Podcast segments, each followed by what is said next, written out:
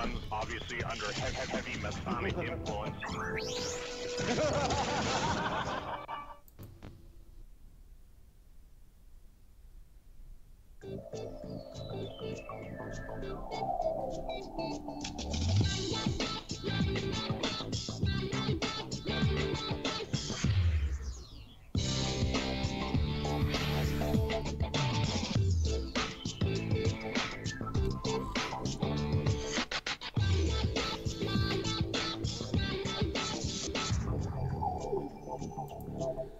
And hello and welcome to the Revolutionary Radio Project. I am your host, Rob Skiba. And for those of you watching on YouTube, uh, you can see that I'm wearing a face mask. Of course, on the radio, you can't tell that, but if you're watching on YouTube, you can see I'm wearing a face mask, and I'm not doing it because I'm afraid of COVID 19. I'll tell you that right now. Um, I'm wearing this cool mask because my wife made it.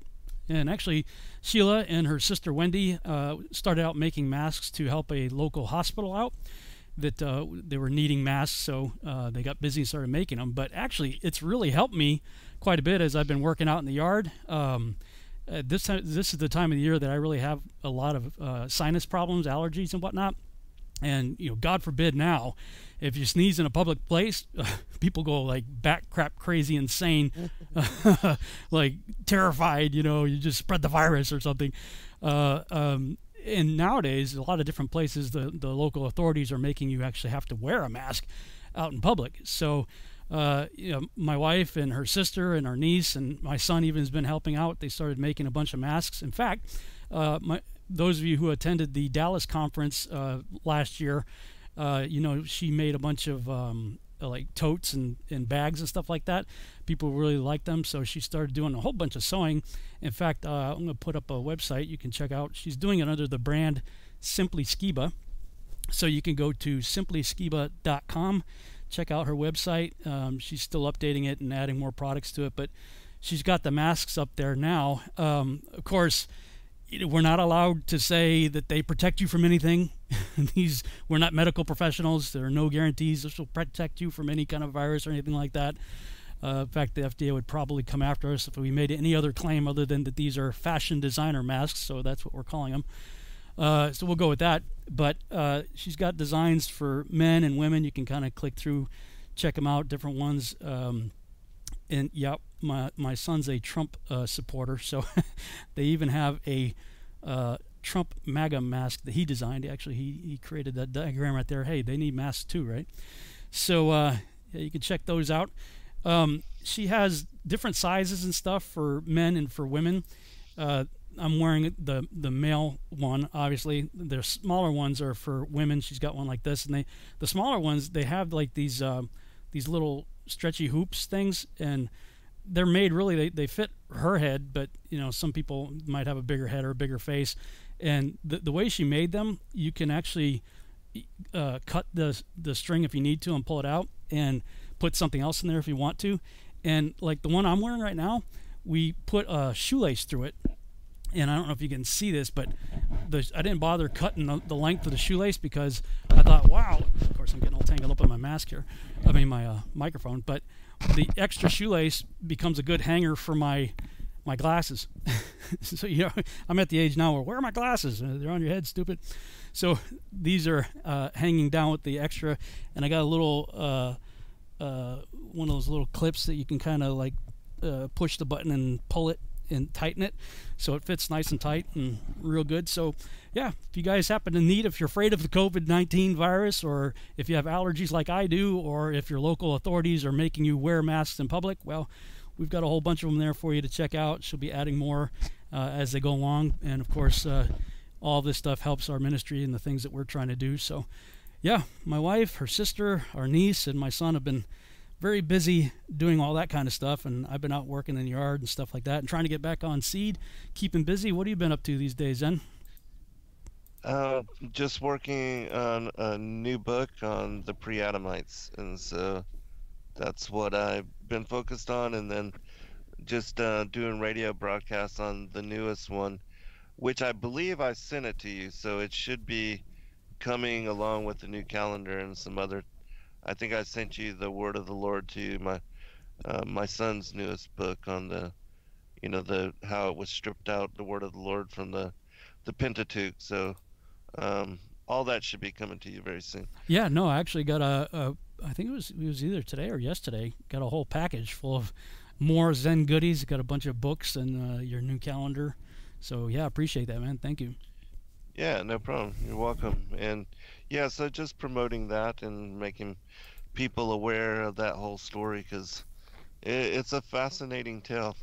Um, you know, the whole thing of the the rod of wonder and then the garments of power and how it led to even like the rise of Nimrod and the Tower of Babel and things of that nature, Joseph, uh, and even Moshe and the parting of the Red Sea, the war against the giants. Uh, really fascinating story. Yeah, yeah, I'm looking forward to digging into all this stuff. And I was like, oh man, this looks cool. This looks cool. This looks cool. so yeah, um, let me see here. Um, I forgot to set up uh, the browser for. Do you remember where we left off? 70 we did one chapter 72 that was on the the motions the movements of the sun. Yeah we just got started on that right? So it was 72 in the charles and 71 in the Laurence. Yeah i think we made it pretty much through that whole chapter because we explained all the motions and the movements and how the sun going through the six gates creates the the seasons yeah. So I think we're on the next chapter. In fact, um, let me pull that up on my uh, YouTube channel um, because we were kind of rushed, if memory serves, in the last uh, half hour segment, and you were going through all of that. Mm-hmm. Um, maybe we can just do a recap on that. Yeah, sure. um, it, and uh, if you had, uh, do you have that graphic that you had with the the loops the the the, yes. the gates and all that stuff. Mm-hmm. So yeah, let me. Yeah, I can it. I can screen share your um, Skype if you if you do that. We also created like a short.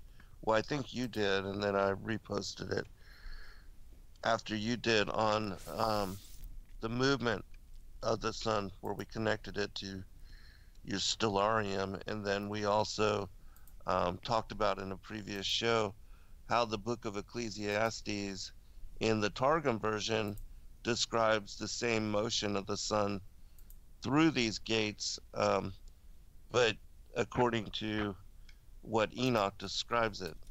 Um, I mean, but Solomon describes it in the same way that Enoch does. So I'll find that video and post a link to it as well. Okay. Um, because I did see some comments last week. People were like, "I'm gonna have to listen to this a few more times to get it." uh, yeah, well, actually, that video will show and explain it in greater detail. Okay. As this as well. So. But yeah, here's the. Oh, you got it. The image of the six gates, and just to explain it really quickly, the way that Enoch has the gates divided, it's one is right above the Tropic of Capricorn, which you see the orange circle, that's the Tropic of Capricorn, the very outer circle. Then the second gate is in between the equator and the Tropic of Capricorn. The third gate touches the equator, and then the fourth gate is right above the equator, moving towards the Tropic of Cancer. The fifth gate is in between the equator and the Tropic of Cancer, and then the sixth gate touches the Tropic of Cancer. And then anytime uh, you get to either the equator for the vernal equinox or the autumnal equinox or the Tropic of Cancer for the summer solstice or the Tropic of Capricorn for the winter solstice, Enoch describes the motions of through that gate as 31 days because it takes it one day to either cross the equator or reaching the tropics to reverse course and move the other direction. But in that particular chapter that we went over, Enoch begins the description of his motions on the equator between the third and the fourth gates of heaven. And then he describes how it moves 91 days to the Tropic of Cancer, which is this yellow circle in the very inner part of this azimuthal equidistant projection map. And then it reverses course. This, of course, is the summer solstice, the longest day of the year, and the day is twice as long as the night. Then it reverses course, moves 91 days back towards the equator for the autumnal equinox, and then it moves into southern latitudes, and then you know the sun is on the outer circle, moving 91 days from the equator to the Tropic of Cancer, uh, Capricorn, or the winter solstice when that's the shortest day of the year and night is twice as long, according to the way that Enoch breaks it down again. Uh, he describes each day in 18 portions, which is 1.333 hours of daylight or sunlight. And so, and then it takes 91 days for the sun to move back towards the center and then reaching the equator for the vernal equinox that begins a new year. And so the new year does begin on the vernal equinox.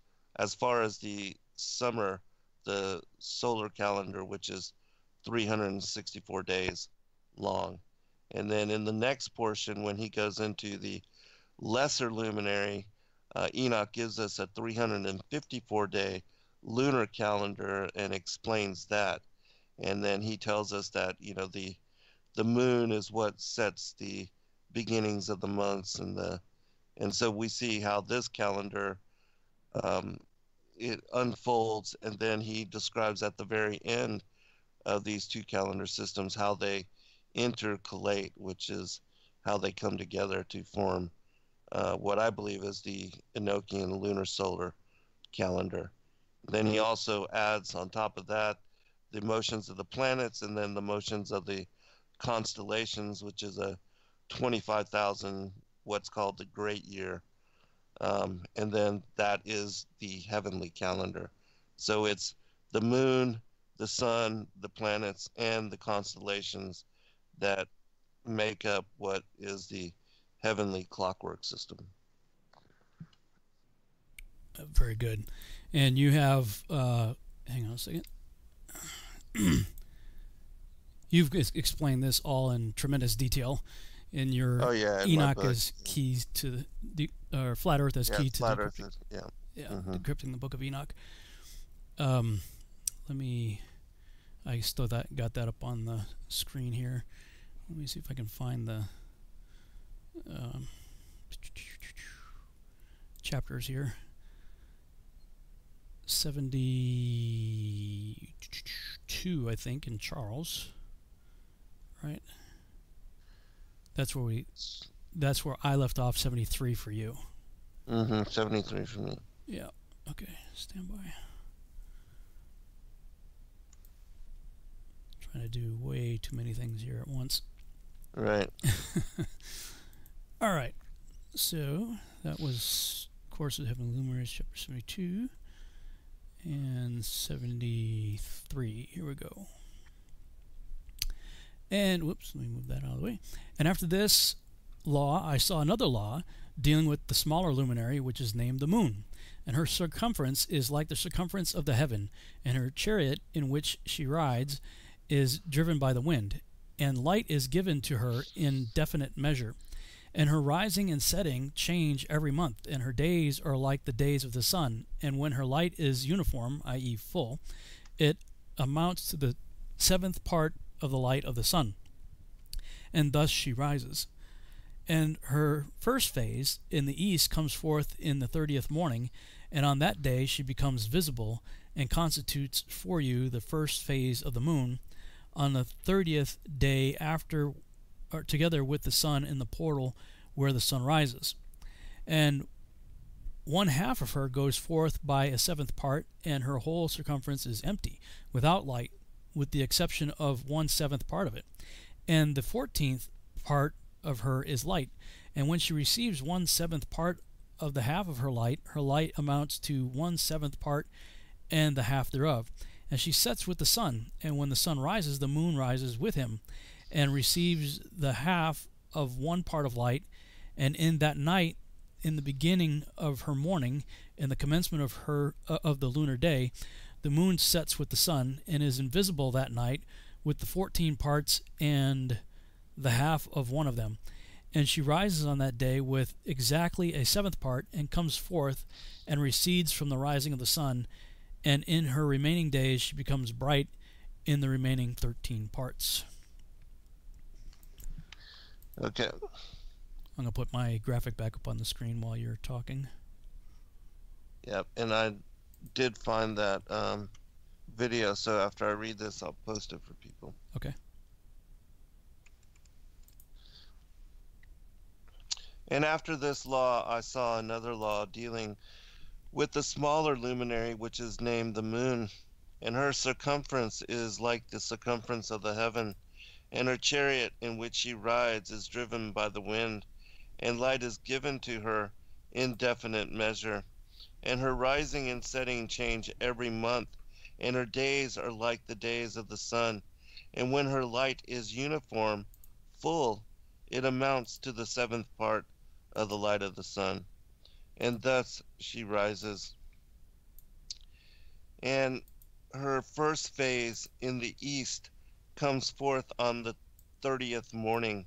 And on that day she com- becomes visible and constitutes for you the first phase of the moon on the 30th day together with the sun in the portal where the sun rises. And the one half of her goes forth by a seventh part, and her whole circumference is empty, without light, with the exception of one seventh part of it, and the fourteenth part of her light. And when she receives one seventh part of the half of her light, her light amounts to one seventh part and the half thereof. And she sets with the sun, and when the sun rises, the moon rises with him and receives the half of one part of light. And in that night, in the beginning of her morning, in the commencement of the lunar day, the moon sets with the sun and is invisible that night with the fourteen parts and the half of one of them. And she rises on that day with exactly a seventh part, and comes forth and recedes from the rising of the sun, and in her remaining days she becomes bright in the remaining 13 parts. Um, think I was looking at the wrong chapter while you were reading. Let me see. Oh, yeah, okay. I was looking at the next chapter. So, um, yeah, what are your thoughts on on what's going on with the moon here? Uh, well, Enoch is describing how the moon changes phases and how it goes from being completely void of light, which that's the 30th day, what is called translation day.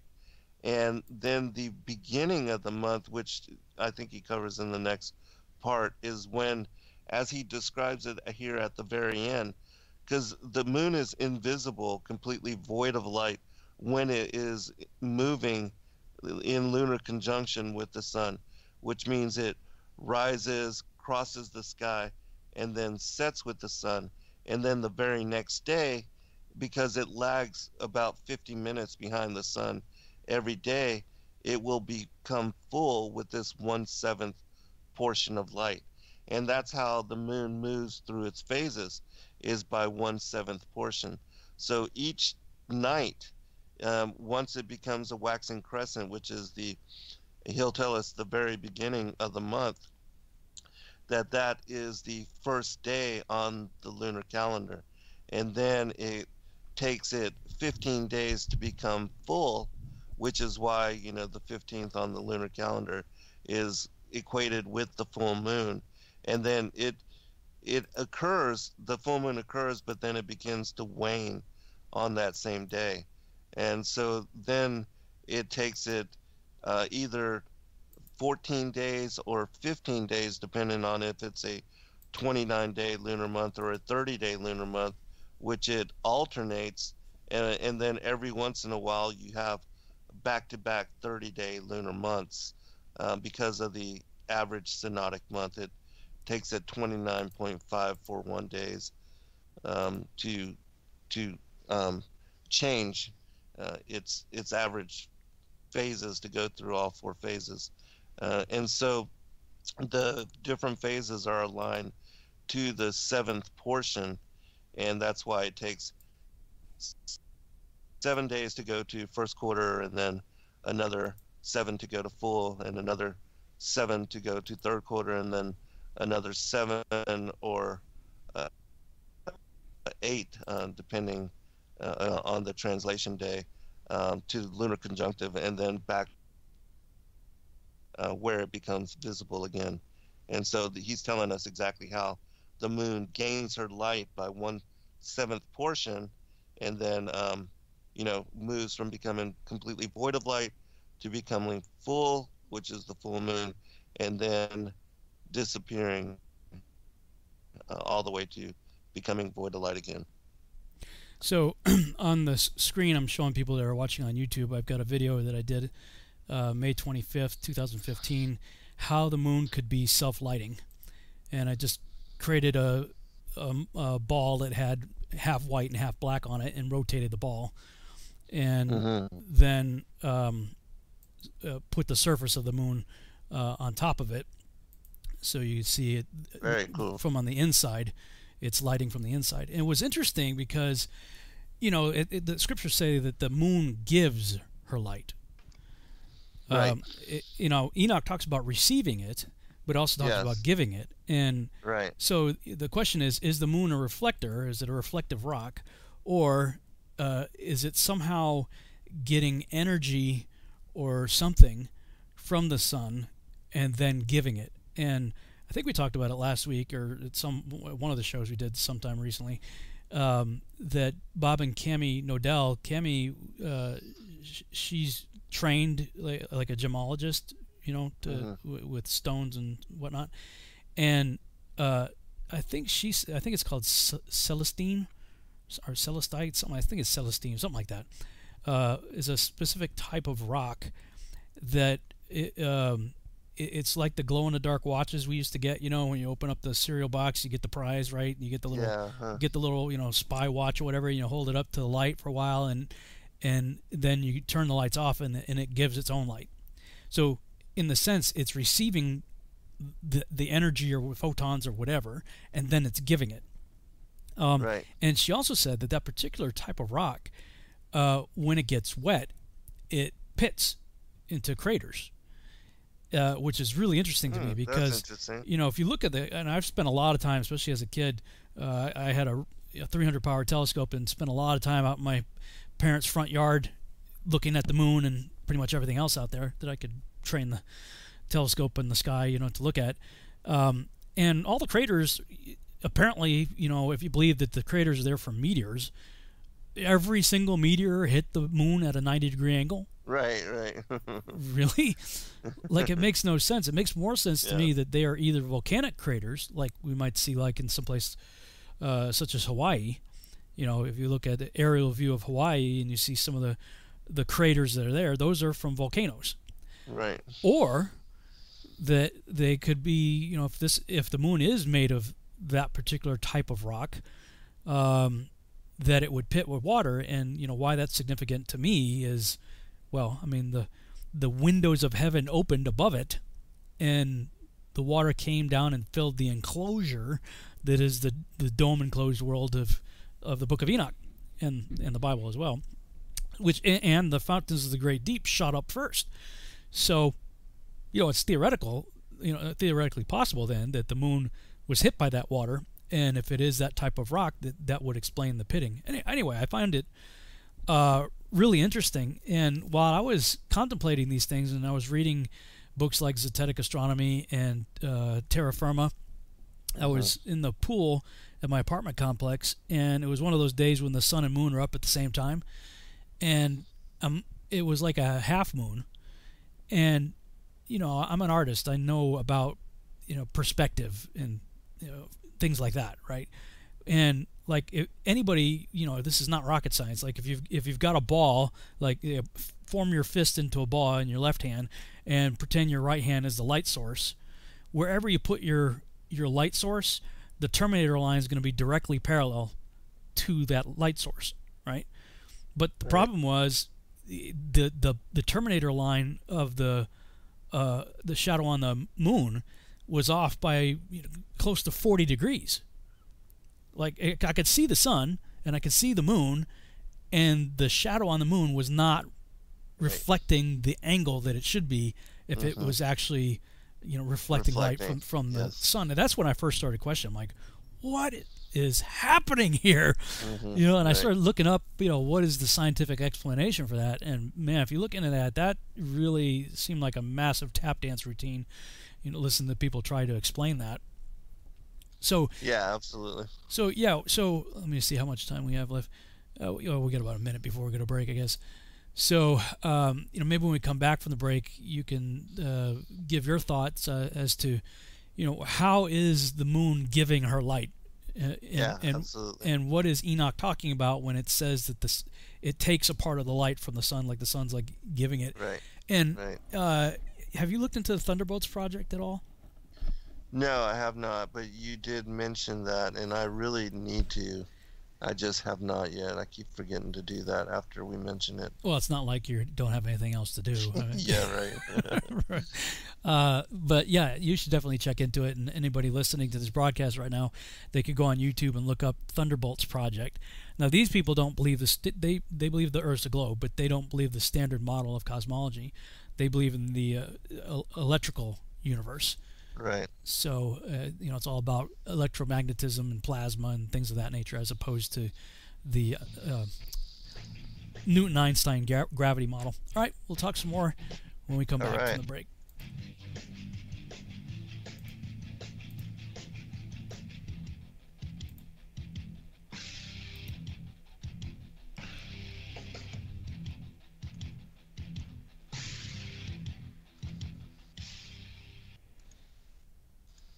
It's amazing how people have been raving about Aya Life all over Facebook. They've been posting their testimonials just because they want to get the word out because it's worked so well for them. If you're not familiar with Aya Life, it's a 99% pure CBD oil, but the secret is the synergy between the hemp and the ayahuasca vine, the non psychoactive component of the ayahuasca tea. We recently received an email from a wife whose husband has Parkinson's. For the first time, he's been able to sleep through the entire night. Another customer reported that they're no longer using NSAIDs because their tennis elbow has been relieved with Aya Life. iLife. The reports have been phenomenal and much more than we ever expected. Everyone should have access to this. That's why if you head on over to AyaLife.com right now and use coupon code TFR, we'll give you $5 towards your order. And we'll even ship it worldwide. That's AyaLife.com. A Y A life.com.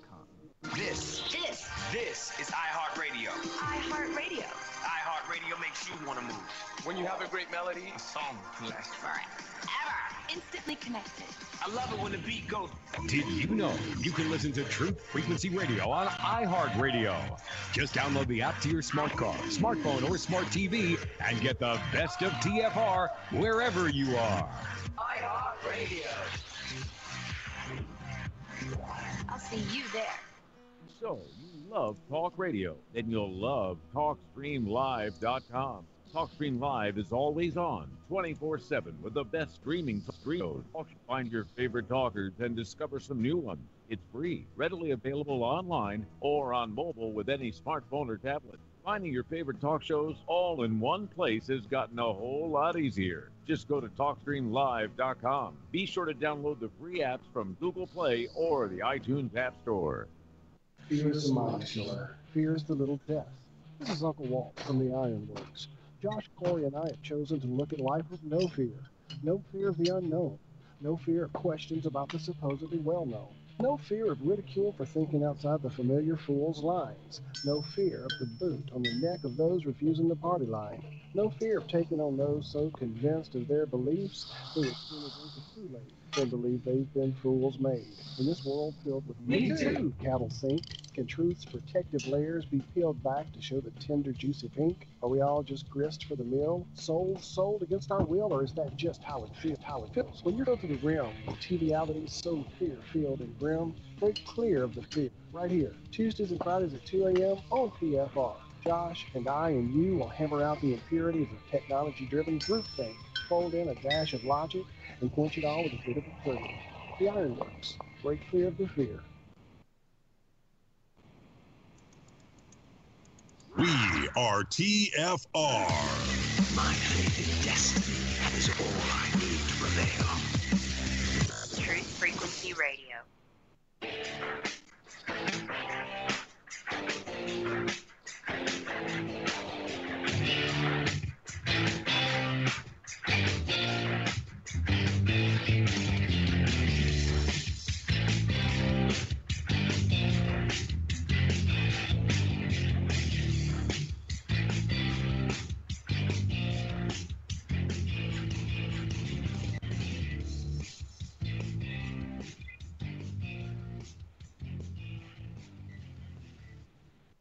We're back on the Revolutionary Radio Project. I'm your host, Rob Skiba. And right before the break, we were talking about the phases of the moon and how all that works, um, at least according to the Book of Enoch.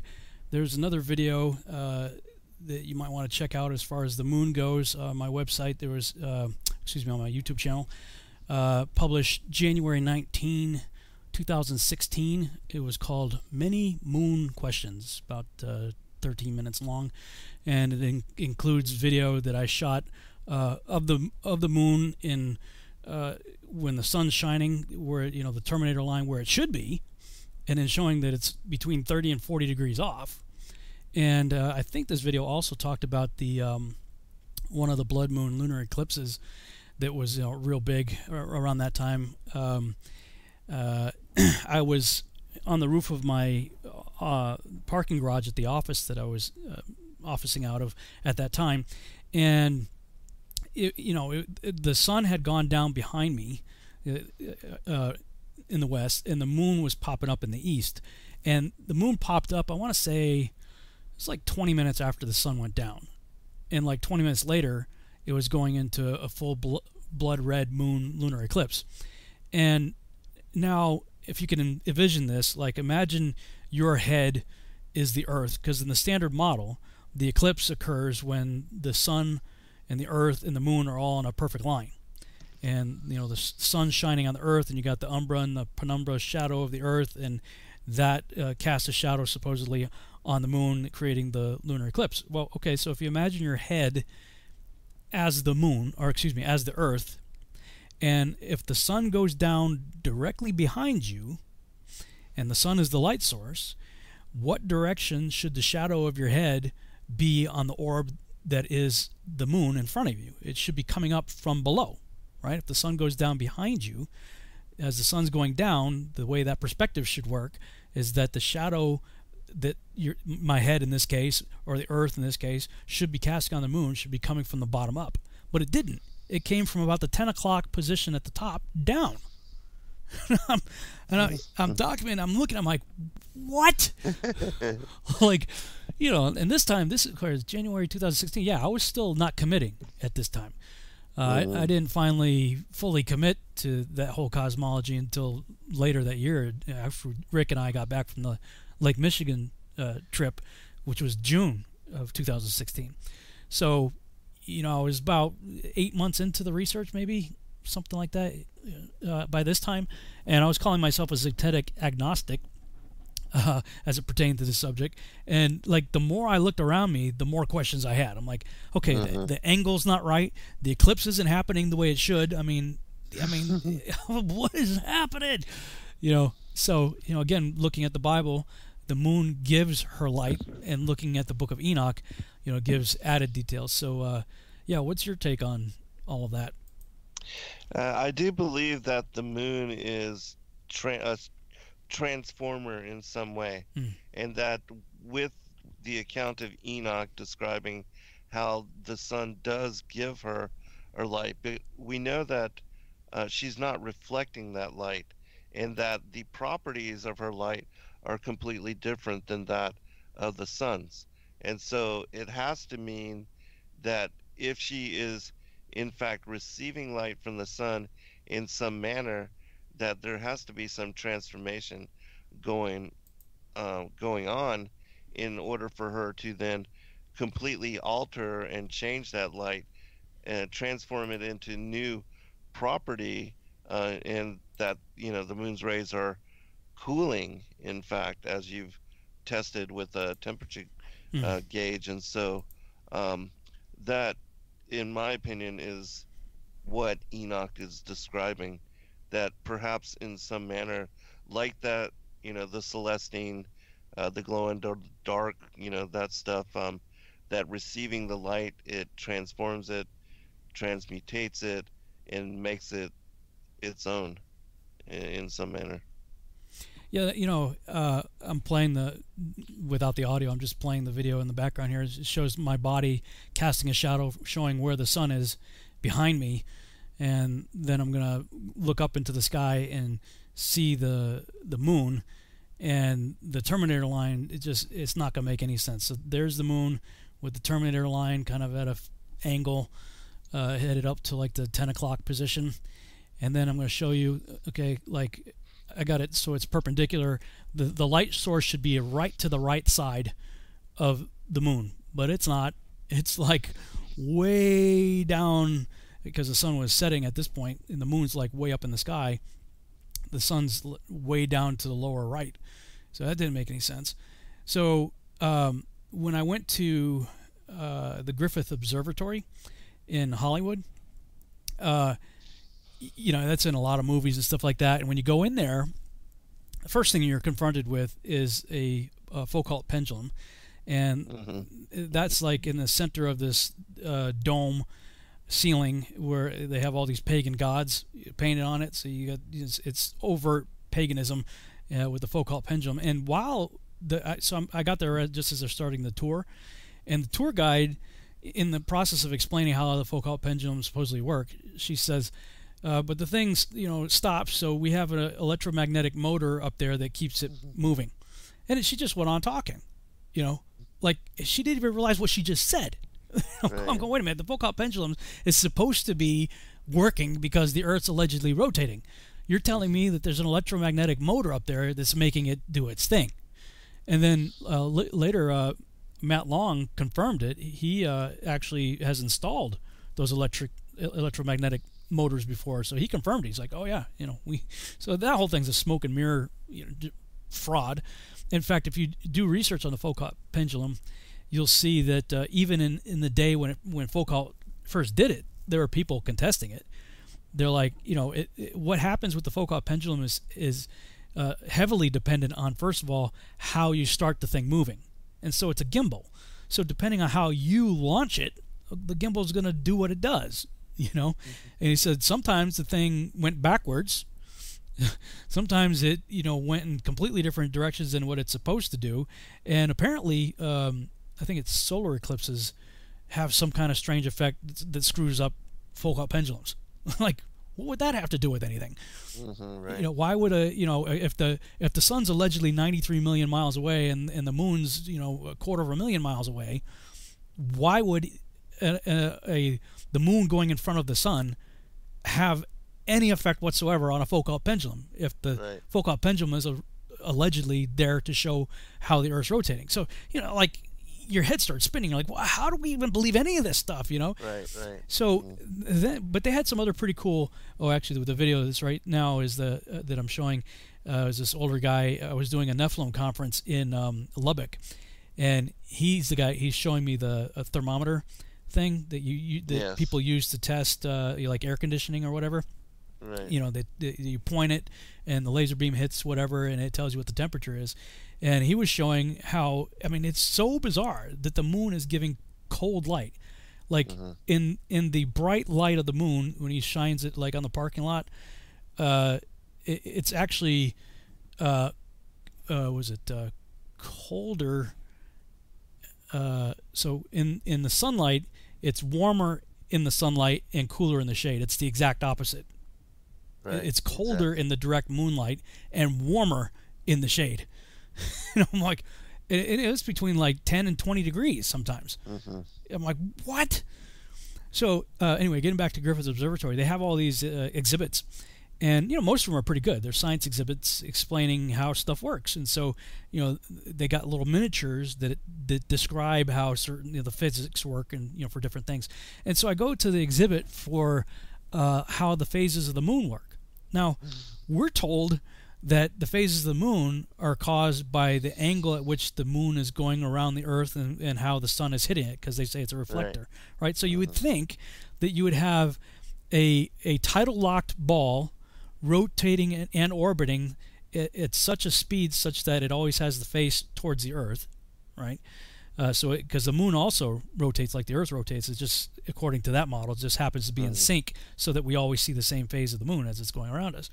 So you would think that you would have a model of a rotating Earth with a rotating moon that is orbiting in in such a way that it's locked, so the, the face is always pointing to the Earth, with a light source uh, being the sun to show how the phases of the moon work.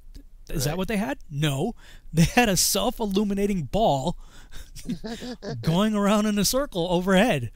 I'm, go- I'm going, wow, like yeah, and I'm like, you know, if these guys can figure out how to do that, I'm, I'm going to go out on a limb here and just suggest maybe the creator of the cosmos just might have an idea of how to do the same thing.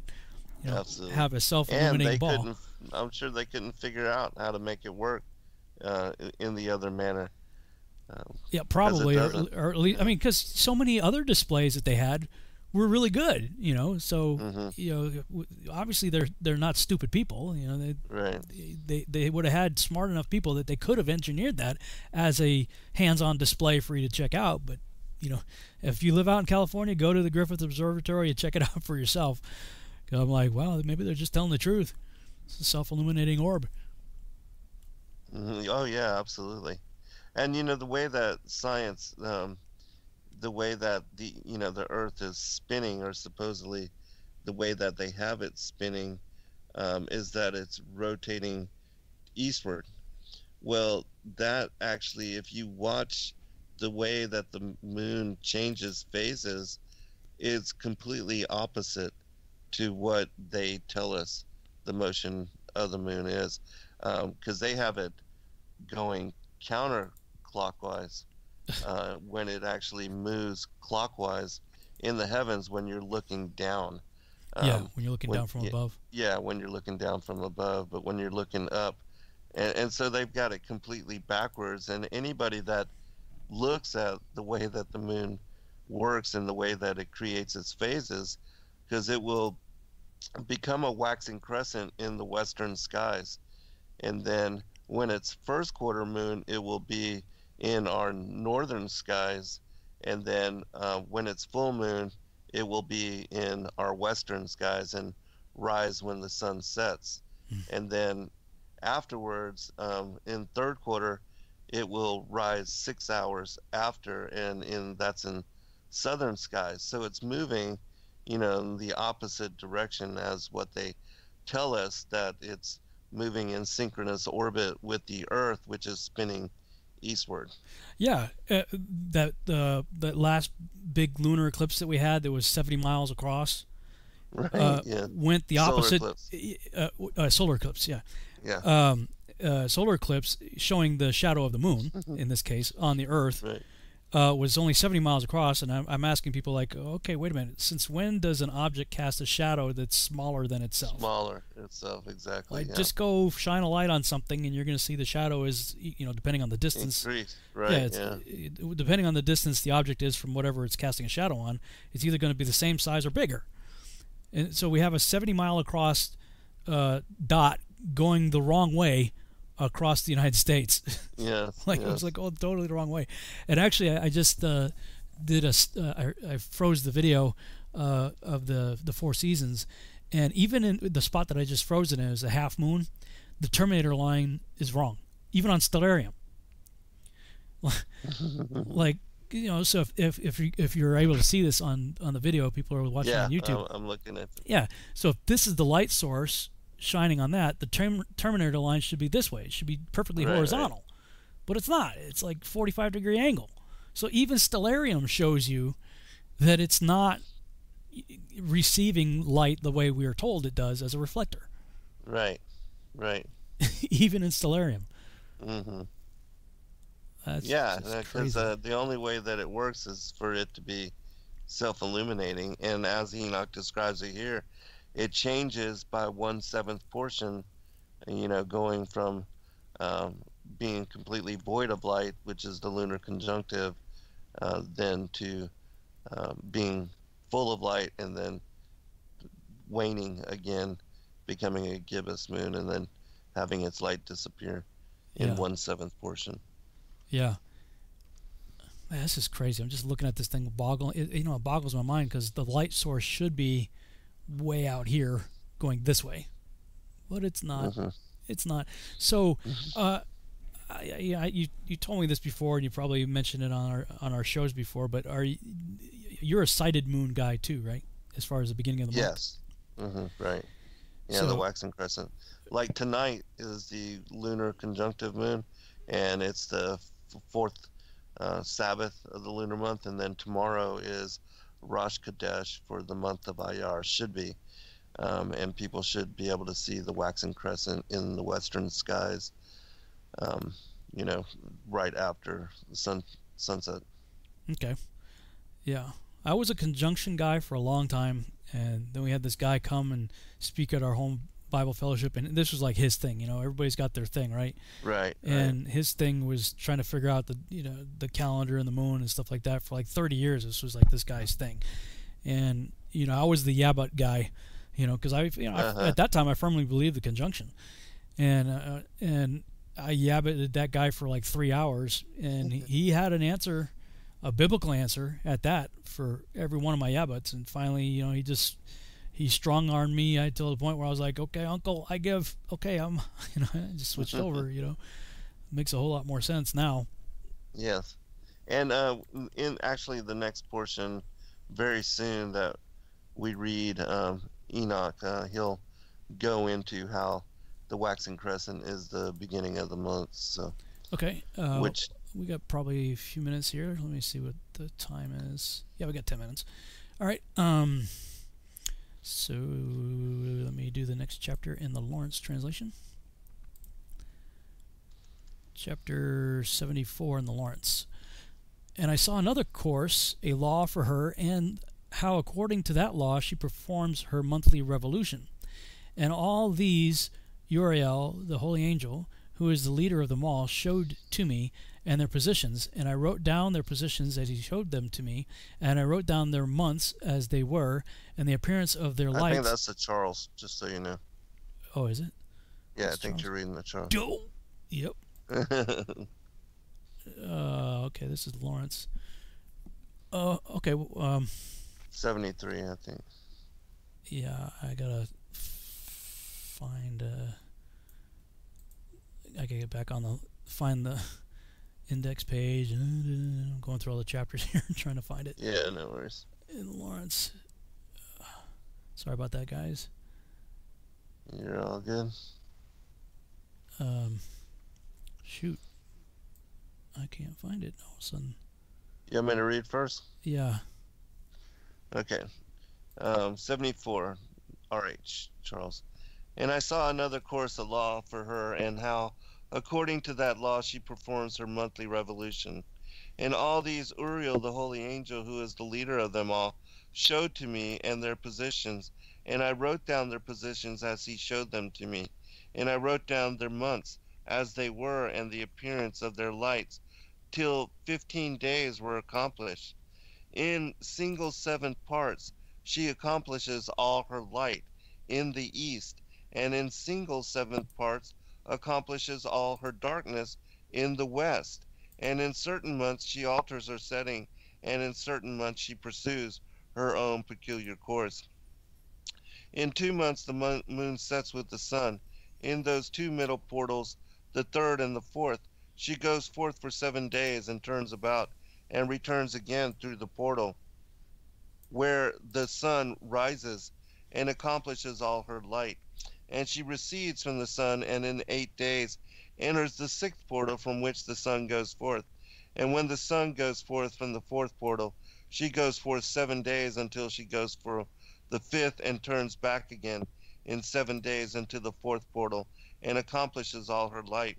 And she recedes and enters into the first portal in eight days, and she returns again in seven days into the fourth portal from which the sun goes forth. Thus I saw their position, how the moons rose and the sun set in those days. And if five years are added together, the sun has an overplus of 30 days, and all the days which accrue to it for one of those five years, when they are full, amount to 364 days. And the overplus of the sun and of the stars amounts to six days in five years. Six days every year come to 30 days. And the moon falls behind the sun and stars to the number of 30 days. And the sun and the stars bring in all the years exactly so that they do not advance or delay their position by a single day unto eternity, but complete the years with perfect justice in 364 days. In three years, there are 1,092 days, and in five years, 1,820 days, so that in eight years, there are 2,912 days. For the moon alone, the, fifth, the days amount in three years to 1,062 days, and in five years, she falls 50 days behind, i.e., to the sum of 1,770. There is five to be added, 1,062 days, and in five years there are 1,070, 1,770 days, so that for the moon the days six and eight years amount to 21,832 days. For in eight years she falls behind to the amount of 80 days. All the 70 days she falls behind in eight years are 80, and the year is accurately completed in conformity with their world stations and the stations of the sun, which rise from the portals through which it, the sun, rises and sets 30 days. Wow. Um, yeah, I found it in the Laurence. Um, I don't have time to read it before the break, so maybe you can just go ahead and comment on that. Um, that's, yeah, there's a lo- lot of numbers and interesting stuff going on there. Yeah, what what it is telling us, and and this is why I know that uh, Enoch is describing both a lunar and a solar calendar, because he tells us here how you intercalate them, mm-hmm. and what he's describing is the ten days that the moon falls short is that a lunar year is 354 days. It alternates between 29 and 30 days, and when you have six times 29 uh, and then six times uh, 30, you get 354 days.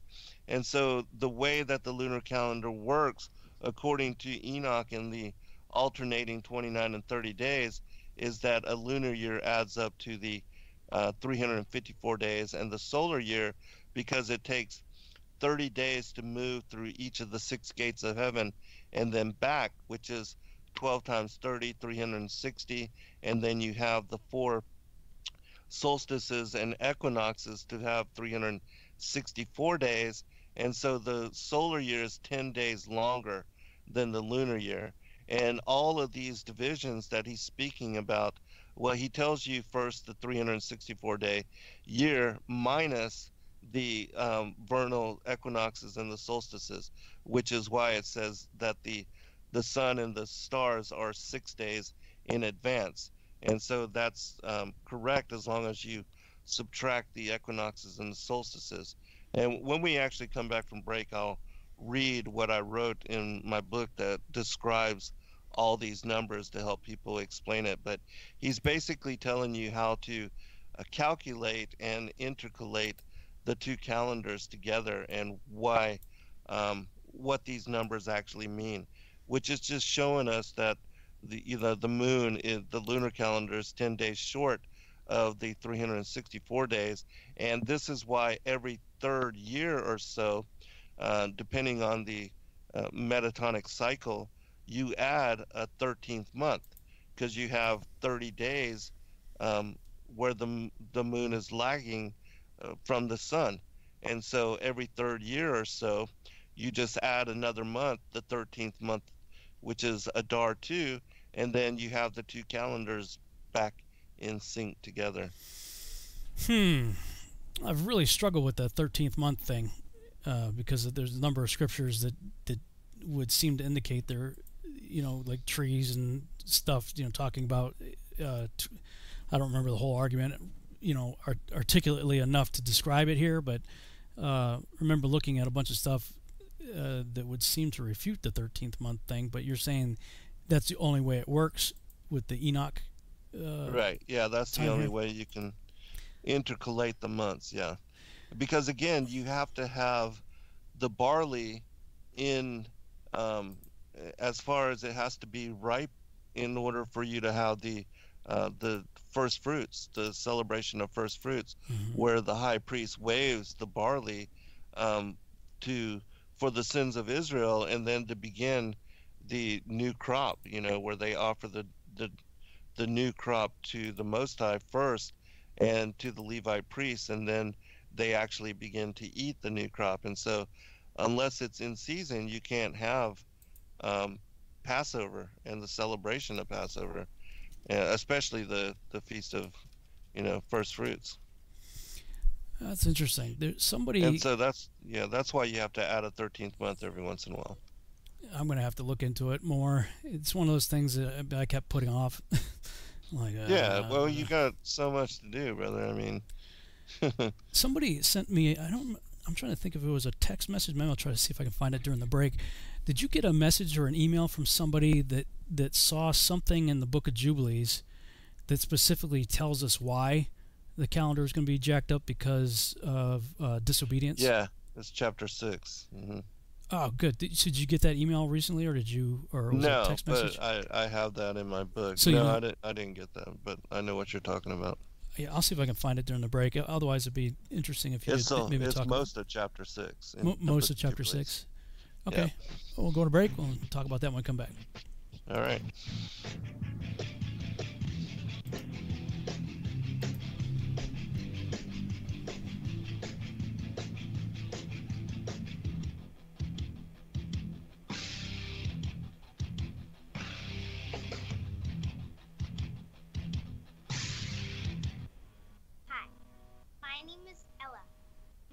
years old. I'm one of the millions of children born to parents suffering from the sheeple virus. Symptoms include the inability to think for oneself, the attention span of a goldfish, and a strong belief in government and the mainstream media. It is estimated that one out of every two children are being raised by parents infected with the sheeple virus. But there is a cure. For as little as 19 cents per day, you can become can become a TFR supporter and help children like me get their daily dose of truth. Together, we will make sure every child has protection from deception.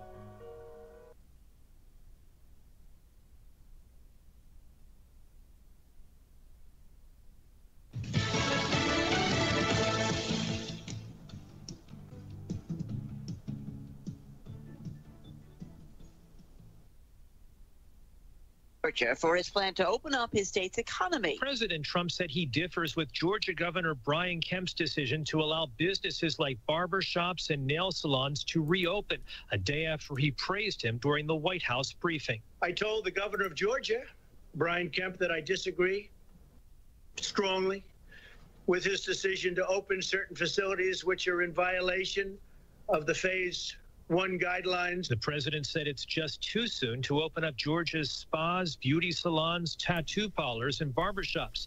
Kemp said those facilities can reopen this Friday with what he called minimum basic operations. At the White House, John Decker, Fox News. Oklahoma will also allow some businesses to open Friday, including hair and nail salons and barbershops, as well as pet groomers. South Carolina Governor Henry McMaster has allowed some non essential businesses like flea markets, department stores, and boutiques to, to reopen.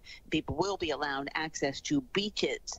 California's governor says he needs more testing before he can make any decisions on reopening. California Governor Gavin Newsom says the state is testing 16,000 people a day for the virus, and he wants to test a minimum of 60,000 a day.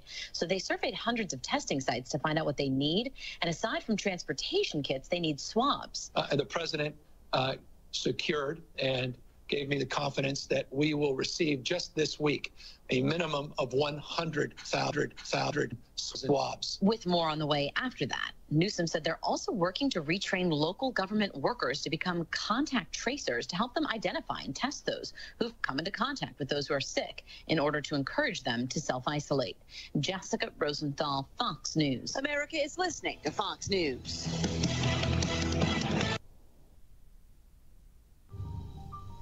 You must unite what has been set asunder. We are TFR. Truth Frequency Radio.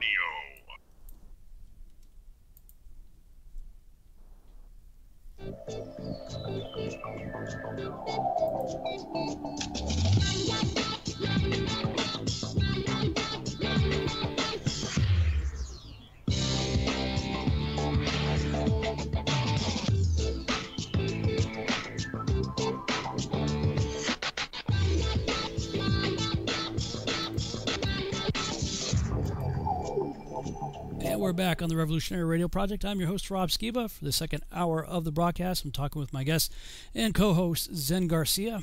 And uh, right before the break, we were talking about something in the book of Jubilees, I believe chapter 6, that talks about due to uh, disobedience, the camera, the uh, calendar was going to be jacked up. And man, I was desperately searching. I get so much stuff, man, sent to me all the time that it, stuff just gets buried. Um, but what was interesting to me was this guy, whoever, man, I wish I could find it. His revelation was whatever the math came out to, it was 2,730 years, which just so happens to perfectly fit the um, the punishment. Uh, you know, Leviticus, uh, was it uh, 18 or 26? I think it's 26. Talks about if you, uh, you know, if God chastises you and you don't learn your lesson, you get seven times the judgment and when you realize uh, that you know, it was Ezekiel chapter four, I believe, uh, it talks about the northern kingdom's judgment. Yeah, it was supposed mhm. to be 390. I think it was 390 years, um, and they didn't repent, so they got seven times the judgment, and uh, comes out to 2,730 years. So you know, I've been talking about that in reference to the Ephraim awakening, but this guy sent me an email. It was either an email or text. I, I don't remember, uh, but he was he it had something to do with that chapter in Jubilees, so maybe you can read it. And the judgment, and however he did the math out, it came up to 2,730. So he's like, could that be why you know everybody's starting to try to figure out the calendar and everything? Uh, I don't know. What's your take on it? Hmm. That is interesting. I, I did not get what you were talking about with this particular individual, but whoever he is, but please do send that to me too, because I would be interested in, in checking it out.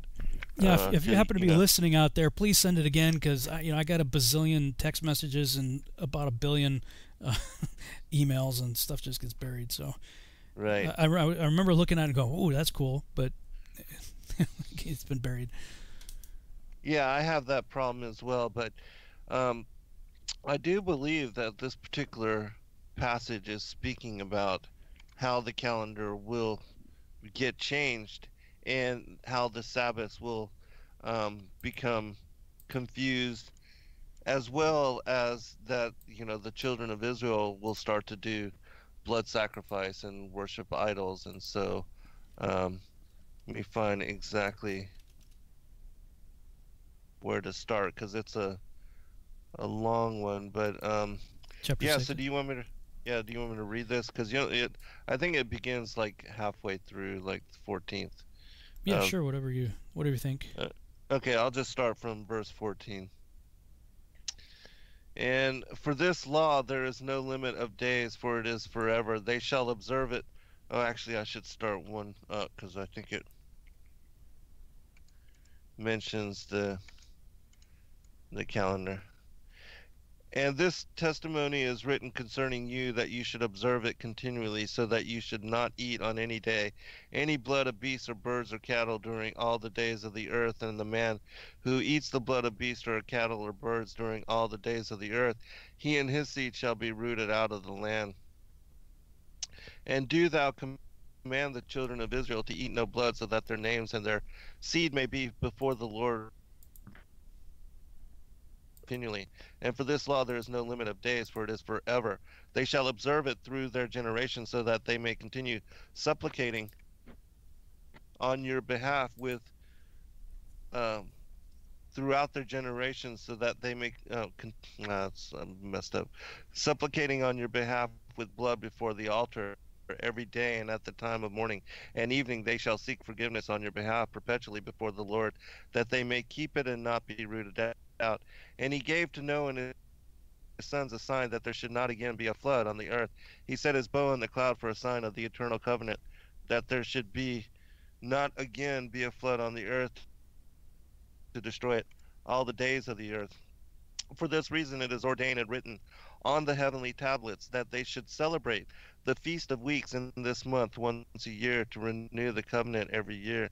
And this whole festival was celebrated in heaven from the days of creation till the days of Noah, 26 jubilees and five weeks of years. And Noah and his sons observed it for seven jubilees and one week of years till the day of Noah's death. And from the day of Noah's death, his sons did away with it until the days of Abraham, and they eat blood. But Abraham observed it, and Isaac and Jacob and his children observed it up to thy days. And in thy days the children of Israel forgot it until ye celebrated anew on this mountain. And do thou command the children of Israel to observe this festival in all their generations for a commandment unto them. One day in the year in this month they shall celebrate the festival. For it is the feast of weeks and the feast of first fruits. This feast is twofold and of a double nature according to what is written and engraven concerning it. Celebrate it. For I have written in the book of the first law, in the which I have written for thee, that thou shouldst celebrate it in its season, one day in the year. And I explain to thee its sacrifices that the children of Israel should remember, and should celebrate it throughout their generations in this month, one day in every year and on the new moon of the first month, and on the new moon of the fourth month, and on the new moon of the seventh month, and on the new moon of the tenth month, are the days of remembrance, and the days of the seasons in the four divisions of the year. These are written and ordained as a testimony forever. And Noah ordained them for himself as feasts for the generations forever, so that they have become thereby a memorial unto him and on the new moon of the first month he was bidden to make for himself an ark. And on that day the earth became dry, and he opened the ark and saw the earth.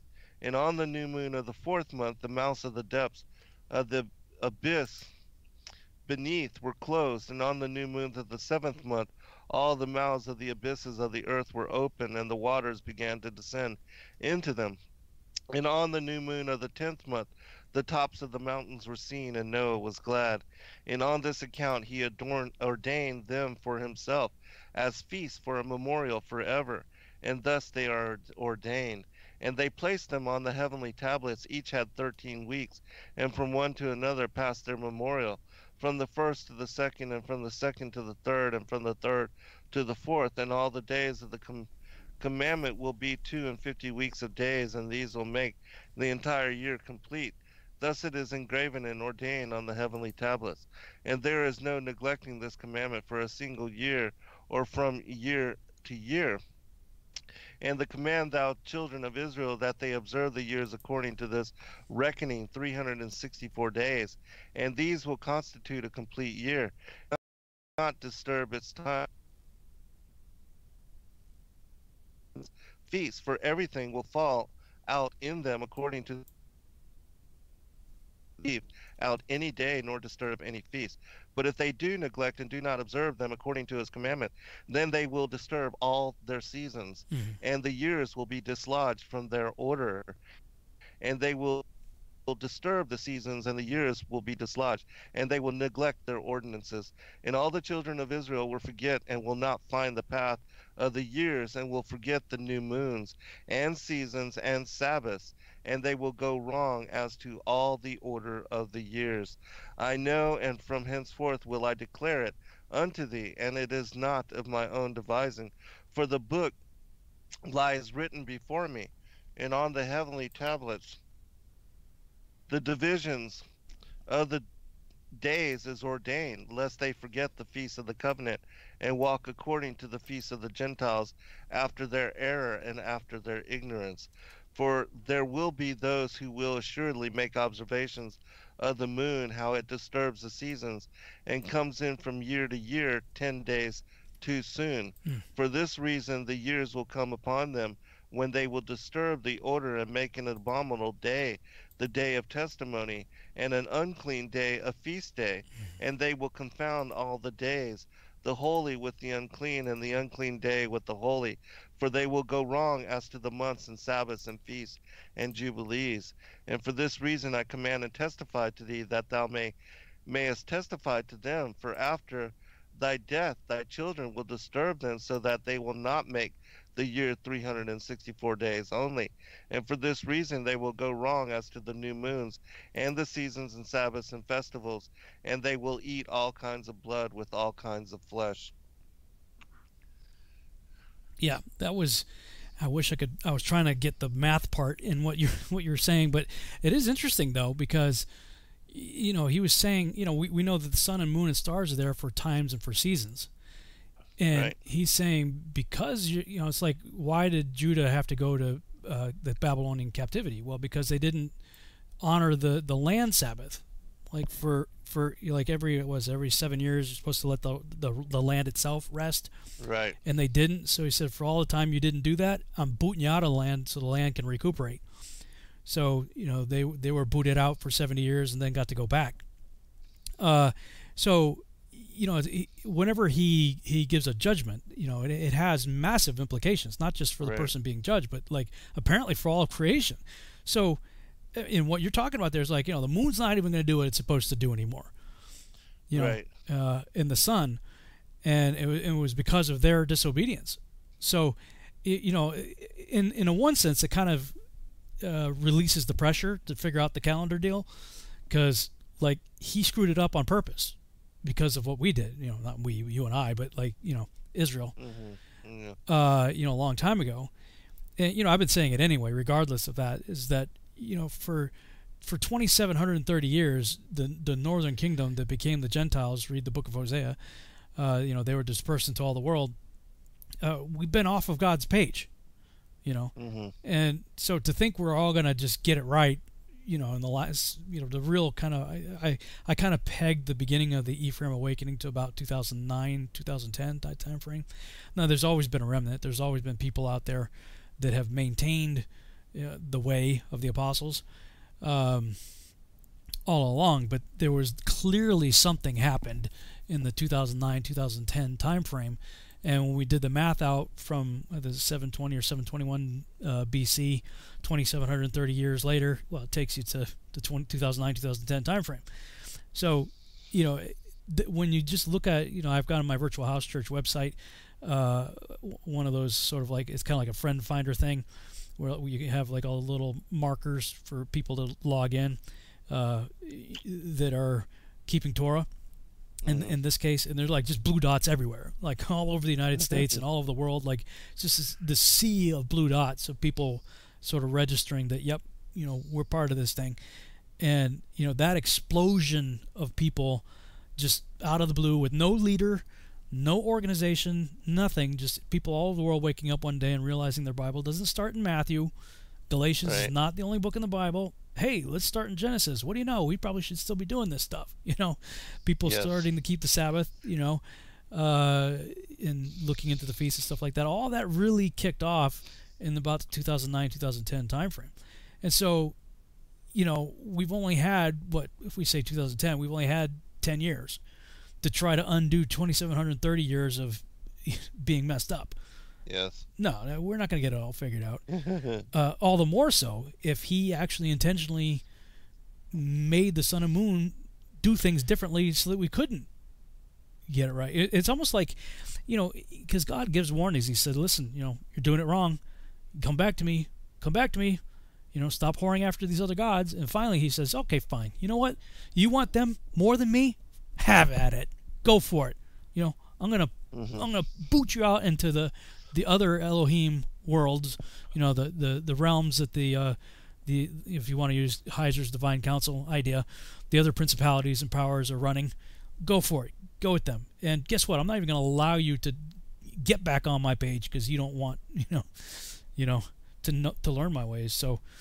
Mm-hmm.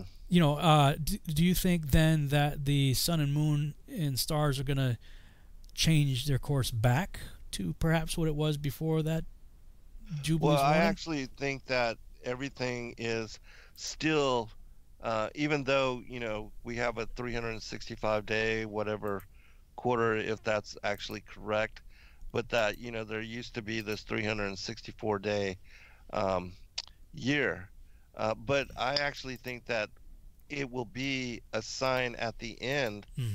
when the the stars and the moon do not maintain their course in heaven Oh. and that will be one of the signs for us as to the end of days but with regard to the calendar yeah it is um, if it is true that you know we have this 365 day quarter 365 and a quarter day year which i think somebody should actually you know monitor that and check it out and and see for certainty because they lie about everything else. But i do believe that um, even with this this passage here in in um, jubilees where it mentions how all the months begin on the new moons and then you have the 364 day year and then it talks about the 10 days where the moon um, you know is different from the lunar calendar is different from the solar calendar and that intercalation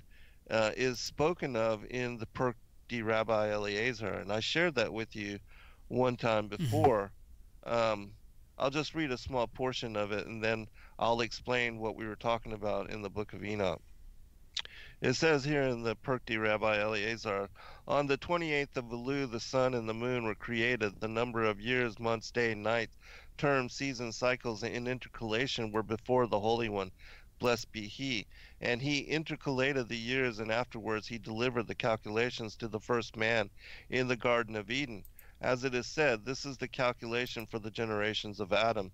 The calculation of the world is therein for the generations of the children of Adam. Adam handed on the tradition to Enoch, who was initiated in the principle of intercalation, and he intercalated the year as it is said, and Enoch walked with God. Enoch walked in the ways of the calculation concerning the world which God had delivered to Adam. And Enoch delivered the principle of intercalation to Noah, and he was initiated in the principle of intercalation, and he intercalated the years. And it goes on and on to, you know, all the different patriarchs up to Abraham and on and on.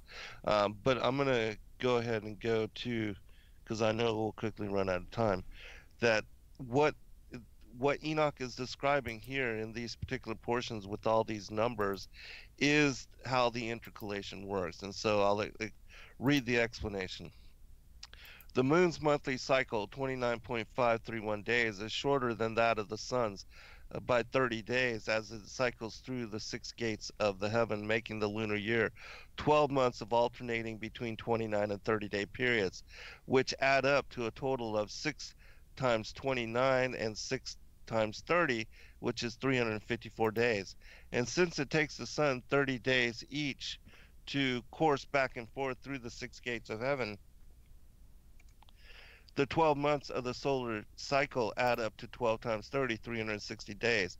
Subtracting the 360 days, which correlates to the sun's motion through these gates from the 354 days, which correspond to the moon's motion through these gates, equals the six days a year or 30 days over five years that Enoch cites as belonging only to the sun and stars, which again in 7313 he says, the moon brings on all the years exactly that their stations may come neither two forwards nor two backwards a single day, but that the years may be changed with correct precision in 364 days. In three years, the days are 1,092. In five years, they are um, 1,820. I'll just, uh, in eight years, 2,912 days. If one divides the totals given for the amount of days that correspond to the length of these years, the math in every instance equals 364, which is the total number of days in a solar year according to Enoch's count. So three years is 1,092 days.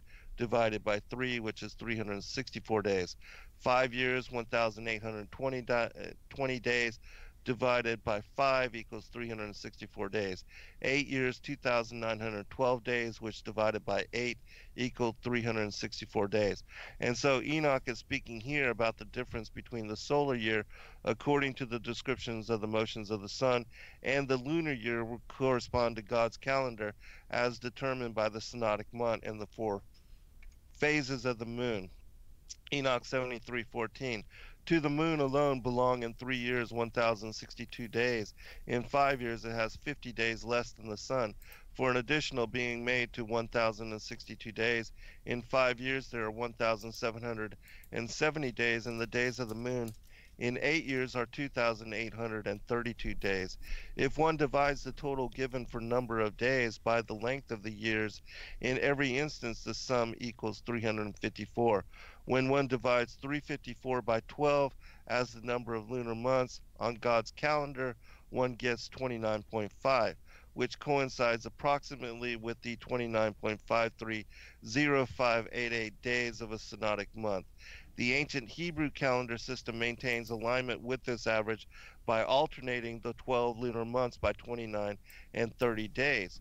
And so 1062 divided by 3 is 354 days. 1070 seven, 1770 divided by 5 is 354 days. 2832 divided by 6 equals 354 days. 364 as total number for the days of the solar year minus the 354 as a total number of the days of the lunar year equals the 10 days which multiplied by 5 equal the 50 days and 5 years that differentiate the lunar and the solar year according to Enoch's description. In Enoch 73:15 for its days in eight years are less than those of the sun by 80 days, which 80 days are its diminution in eight years. If one subtracts the number of days in a solar year, 364, from the number of days in a corresponding lunar year, 354, one will find that the lunar year has exactly 10 fewer days than the solar year. In eight years, that diminution is totals 80 days. The year then becomes truly complete according to the station of the moon and the station of the sun, which rises in the different gates, which rise and set in them for 30 days. These are the leaders of the chiefs of the thousands, those which preside over all creation and over all the stars, with the four days which are added and never separated from the place allotted them according to the complete calculation of the year. And these serve four days which are not calculated in the calculation of the year. It takes the sun 30 days to move back and forth through the six gates of heaven, which are spread from the Tropic of Cancer to the Tropic of Capricorn. 6 multiplied by 30 equals 180. Multiply 2 for each of the six month periods that takes the sun to travel from tropic to tropic equals 360 days. The four days which are added and never separated from the place allotted them represent the four additional days that it takes the sun to either cross the equator when reaching the two equinoxes, or having reached culmination at either of the two solstices, to reverse course and begin moving in the opposing direction. Adding these four days to the 360, which define its travel back and forth through the gates of heaven, totals the 360 plus four days, equaling the 364 days. And so, you know, again, these days uh, the 364 day and the 354 day lunar calendar are the two calendars that Enoch is describing. And it's important to understand how these two work together because, um, as it says in the Targum, um, and the Lord said, Let there be lights in the expanse of the heaven to distinguish between the day and the night, and let them be for signs and for festival times, and for the numbering by them the account of days, and for the sanctifying of the beginning of the months and the beginning of the years, the passing away of months and the passing away of years, the revolutions of the sun, the birth of the moon, and the revolvings of the season. And as again, as we saw in the book of Jubilees, where it's talking about the, you know, how the um, the the months, the new moon, actually begin the days in the the first uh, the fourth, the seventh, and the tenth, I believe, is what was mentioned, and it describes that on these particular days, did these particular events happen according to the jubilees, and then it describes how this knowledge becoming lost, the new moons and the festivals and the feast days, everything would get screwed up, Mm-hmm. and so my opinion, what happened is that the they took a off of the lunar solar cal- uh, calendar and the way that they intercalate with the you know again enoch describing 354 days which the lunar calendar is 10 days short and so every third year according to the metatonic cycle you just add this 13th month of dar 2 but since we've been on a solar calendar and the sabbaths are every seven days and nothing is you know the months are no longer determined by the new moon the waxing crescent and the beginning of it as it describes here in this particular book that each one of the months mentioned begins with the new moon. And so you have to understand the way that the 354 day lunar calendar comes together with the 364 day solar calendar and then the additional 30 days every third year or so which you add depending on the barley uh, the 13th month the adar 2 and then that puts the barley festival back in line with passover and the feast of unleavened bread. And if you understand the way these two cycles work in my opinion then you can truly determine what are the beginnings of the months also the seasons according to the sun but the feast days which in my opinion the the 15th the unleavened bread and uh, the feast of sukkot in tishri the month of tishri the seventh month those are always in line with the full moon and the only way you can have that calendar be correctly in alignment and those feast days determined by that is by following the Enochian lunar solar calendar as we've laid it out. And um, as you know, I sent you and um, and if people check that out, like uh, as I said, tonight is the the lunar conjunctive Sabbath. Tomorrow is the Kadesh for the month of Iyar. All right, hold that thought. We'll come back for the final segment.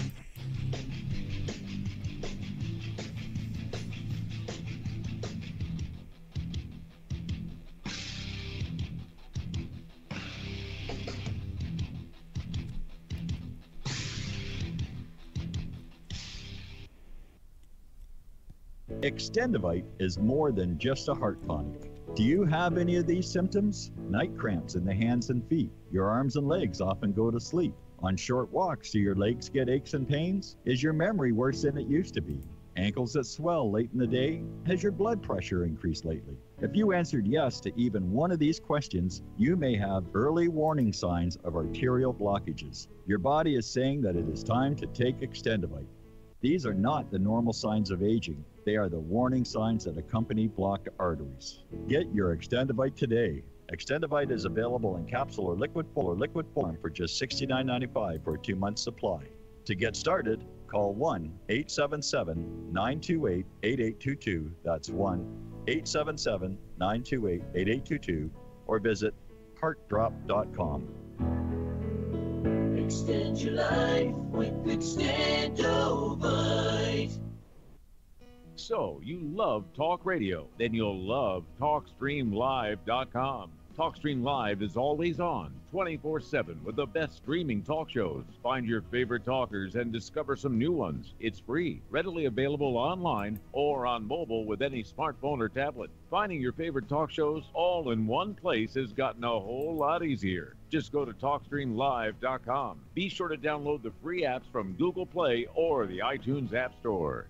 If you have hard water, the lime scale not only leaves white spots, it clogs pipes and breaks down appliances, costing you hundreds of dollars in energy and wear. Eliminate lime scale and other water issues like ground staining and bad odors with HydroCare water products available from Wave Home Solutions. Wave's affordable water systems don't use salts or chemicals. You'll love the way your water tastes, smells, and looks. Satisfaction guaranteed. For more information, go to bestwater123.com. That's bestwater123.com. Hey everyone, it's Mark Sargent from Strange World, broadcasting live every Tuesday evening, 10 to 12 Eastern, 7 to 9 Pacific, right here on Truth Frequency Radio. Strange World covers a wide range of topics, from enclosed world theory to lunar waves to the end of the world in film. It's basically doomsday with a silver lining. With the audience as my co host, we take an optimistic approach to all things conspiracy and promote confidence, hope, and humor whenever possible. If there's a topic you want us to cover or a guest you would like to see interviewed, please email me at msargent23 at comcast.net. So please join me and tell your friends about Truth Frequency Radio, the leader in real radio programming, bringing you quality, cutting edge broadcasts from around the world.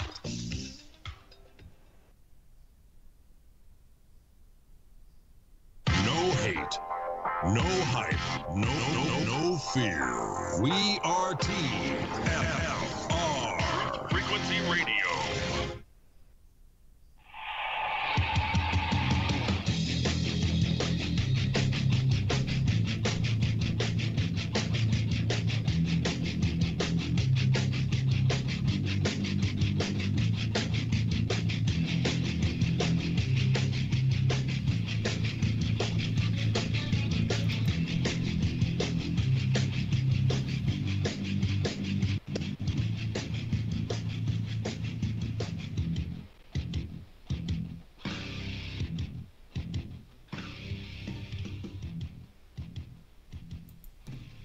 We're back on the Revolutionary Radio Project. I'm your host, Rob Skiba, for the final half hour segment of the broadcast. Wow, this is just flying by, mm-hmm. as usual. Um, joined with Zen Garcia. And then the previous segment, wow, Zen, you were covering a lot of territory. Were you reading, was what were you reading from? Was that one of your books that you were reading from earlier?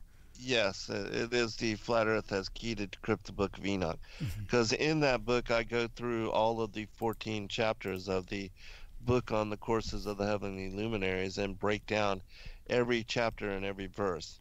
So I have uh, all of those verses listed from the book of Enoch and then my explanation of what they actually mean, in my opinion, according to, you know, what I learned of this particular calendar and how they work together, the the sun and the moon to determine and also it describes the planets and the constellations as part of this uh, the greater calendar that is encoded into the skies into the heavens.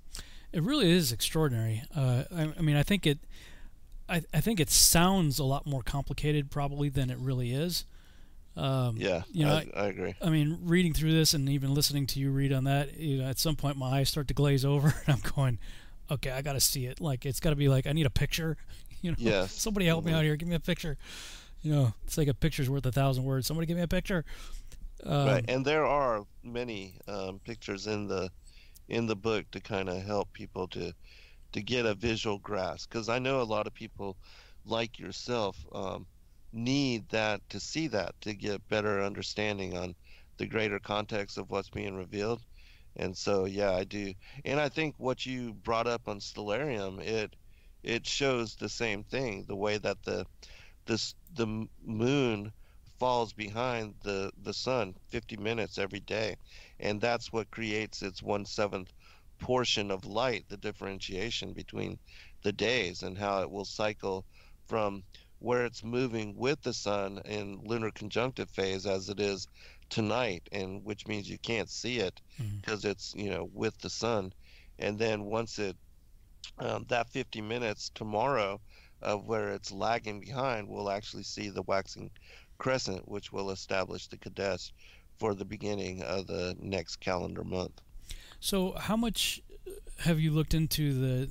I mean, that's kind of a stupid question for me to even ask you, but the Dead Sea Scrolls and what what do you think they were? You know, the Qumran community. What I mean, people talk about the Zadok calendar. Do you think they were? Mm-hmm was a Zadok Enoch calendar, or, or, were the Zadoks keeping the Enoch calendar, or what, what do you think was going on in the Qumran community? Well, they were keeping a portion of the Enochian calendar. Uh, here's the thing that people fail to understand: the the real Enoch calendar um, follows both the sun, the 364 day solar year, and the moon, the 354 day lunar year, and it also follows the revolutions of the planets and the revelations of the constellation, which I told you the greater year is that 25,920 year cycle that it takes the, the sun to move through the 12 houses of the zodiac. That's the greater year. Um, but it tracks and monitors that as well. Uh, because again, that's the way that it is encoded into the heavens. That you know, Enoch describes uh, the motions of all the luminaries. And so, what the priestly calendar in the Qumran and the Zadok calendar was specific to was the 364 day solar calendar. However, that determination that's not the calendar that they followed to determine the Levitical feast days. That's just the calendar they followed to determine what priest and what you know what priest would serve in that month of what was the division of the solar year, hmm. and and they determined um, because you'll see a lot of times how they tried to keep track of the way that the solar calendar aligned with the lunar calendar. And the way that they were trying to do that was because they were trying to stay true to what it says in in, uh, in Jubilees chapter 6 that all of the months begin with the new moon and the sighting of the new moon, which is the waxing crescent. And then the Sabbaths uh, following the new moon are determined by the quarterly phases of the moon. And so you have the first quarter being the first Sabbath, the full moon being the second Sabbath, the third quarter moon being the third Sabbath, and the lunar conjunctive moon being the fourth Sabbath. And then it, you know, it changes every um, every month is determined by the new moon. And then again, when you have these 30 days um, in three years where the moon falls short because of the 354 day lunar calendar, you have to add the 13th month of Adar, which is really simple all you do is add a 13th month when the barley's not ripe and, and uh, you know and then it um, it situates the two calendars back together again but the people that are studying the dead sea scrolls and that are believing you know that the jews or the essenes and that they were actually following the 364 day solar calendar well yes they were for determining who would serve as the priests for the levitical bloodline because they had 12 different priests that served according to which month of the year it was. But that's again not how they determine the feast days. The feast days and the months are determined, and also the weeks, they're determined by the moon. The new moon is always, and Enoch tells us, you know, when we get to that portion of the scripture, it tells us that the waxing crescent, when the moon first becomes visible, that is the beginning of the months. And just as it says in, you know, again in Jubilees, that all of the months that Noah did all of these things and that, uh, you know, the events of the, the deluge happened, they occurred on the new moon of the beginning of those months. And so they show you that it is the new moon which determines the beginnings of those months. Even though, yes, it is mentioned the 364 day solar year, but there's also the 354 day lunar year mentioned, and you have to understand how those two work together. Otherwise, that's where the confusion occurs uh, because the people that want to follow a 364 day solar year where you know uh, the vernal equinox is the beginning of the year and then they have sabbath every seven days that's not according to um, what is the phases of the moon. Because again in my opinion the phases of the moon is what um, establishes the beginning of the month and also the quarterly phases. And i sent you a passage from uh, the legends of the jews where this is also affirmed mm-hmm. it says um, along with the first they received the calendar in use among the jews for the passover feast is to be celebrated on the 15th day of the month of Nisan, and with this month the year is to begin. But the computations for the calendar are so involved that Moses could not understand them until God showed him the movements of the moon plainly. And and then you skip a little bit and it tells you that also the determination of the new moon was the subject of special divine teaching. And then it tells us that Um, Michael and Gabriel as witnesses, he addressed searching questions to the angels as to how the new moon had seemed to them. Then the Lord addressed Moses and Aaron, saying, Thus shall my children proclaim the new moon on the testimony of two witnesses and through the president of the court. And so it was established in ancient Israel that by two witnesses they would watch for the appearance of the waxing crescent. And then the shofars would be blown, and then the new moon um, festival was celebrated at the temple, and everybody would run there for what was called the new moon convocation, and that was the day that no man knoweth, you know, the hour of the day, and so the reason they didn't know is because everybody was in limbo as to when the waxing crescent was going to make its appearance, and then when it did. That was the beginning of the new moon and what was called Chodesh, the new moon day, the time of the new moon you mentioned something, and I just want to bring it up because we only got 15 minutes left of the show, and I wanted to get your take on it real quick. Yeah. Uh, you were mentioning the uh, the sun going through the various houses of the so-called zodiac or the Mazzaroth, and Mm-hmm. that taking 25,000 plus years. Now Yes. that that supposedly is what uh, like the Mayan Aztec calendar stone and all that was supposed to you know uh, address things like that. Now, Mhm. of course, biblically speaking, of course, whether we're talking about the Masoretic text with a uh, you know 4,000 years to Yeshua, with us being at about 6,000 years, or we go with the Septuagint where we're at about 7,000 year right now. What is your take with the if he did in fact set it up for a 25,000 year cycle? Then, and we've said it before, that if we're going to get a reset, you know, it's not unreasonable to believe that we're in a reset. Do you think that that whole system was is meant to continue from the day of creation, starting with Adam, or is it because the sun, moon, and stars didn't show up until day four? So that would make lead me to believe that if there's some sort of 25,000 year cycle of any kind, that it would start with Genesis forward, Genesis day Mhm. four forward, not Mhm. not be indicative or reflective of anything from a prior, uh, you know, before the the reset that we're in now. So Right. so then would it be your understanding or take or opinion that because we don't get much after the millennial reign of Christ. In, in the book of Revelation we get you know tribulation New Jerusalem millennial reign Satan's out for a little bit judged and then what? Big question mark. Right. do, do you think that that question mark will encompass whatever he's trying to say in the the Bible and the stars so to speak for 25,000 years or, or have you given much thought of that at all? Um, well, I think that God established this greater cycle for some reason. And it does say that after the millennial reign and during the millennial reign, in Isaiah chapter 66, that we will celebrate from Chodesh to Chodesh and then Sabbath to Sabbath, which, in my opinion, again, is uh, linking the new moon and the Rosh Chodesh with the ter- determination of Sabbath. And so there seems to be some ongoing celebration and honoring. And I would think that it would be a continuation of the way that God had established the calendar. Um, you know, again, I, I would be interested to see if, if, if we really are on a 365 day and a quarter year, or if they're, if it's still 364 days.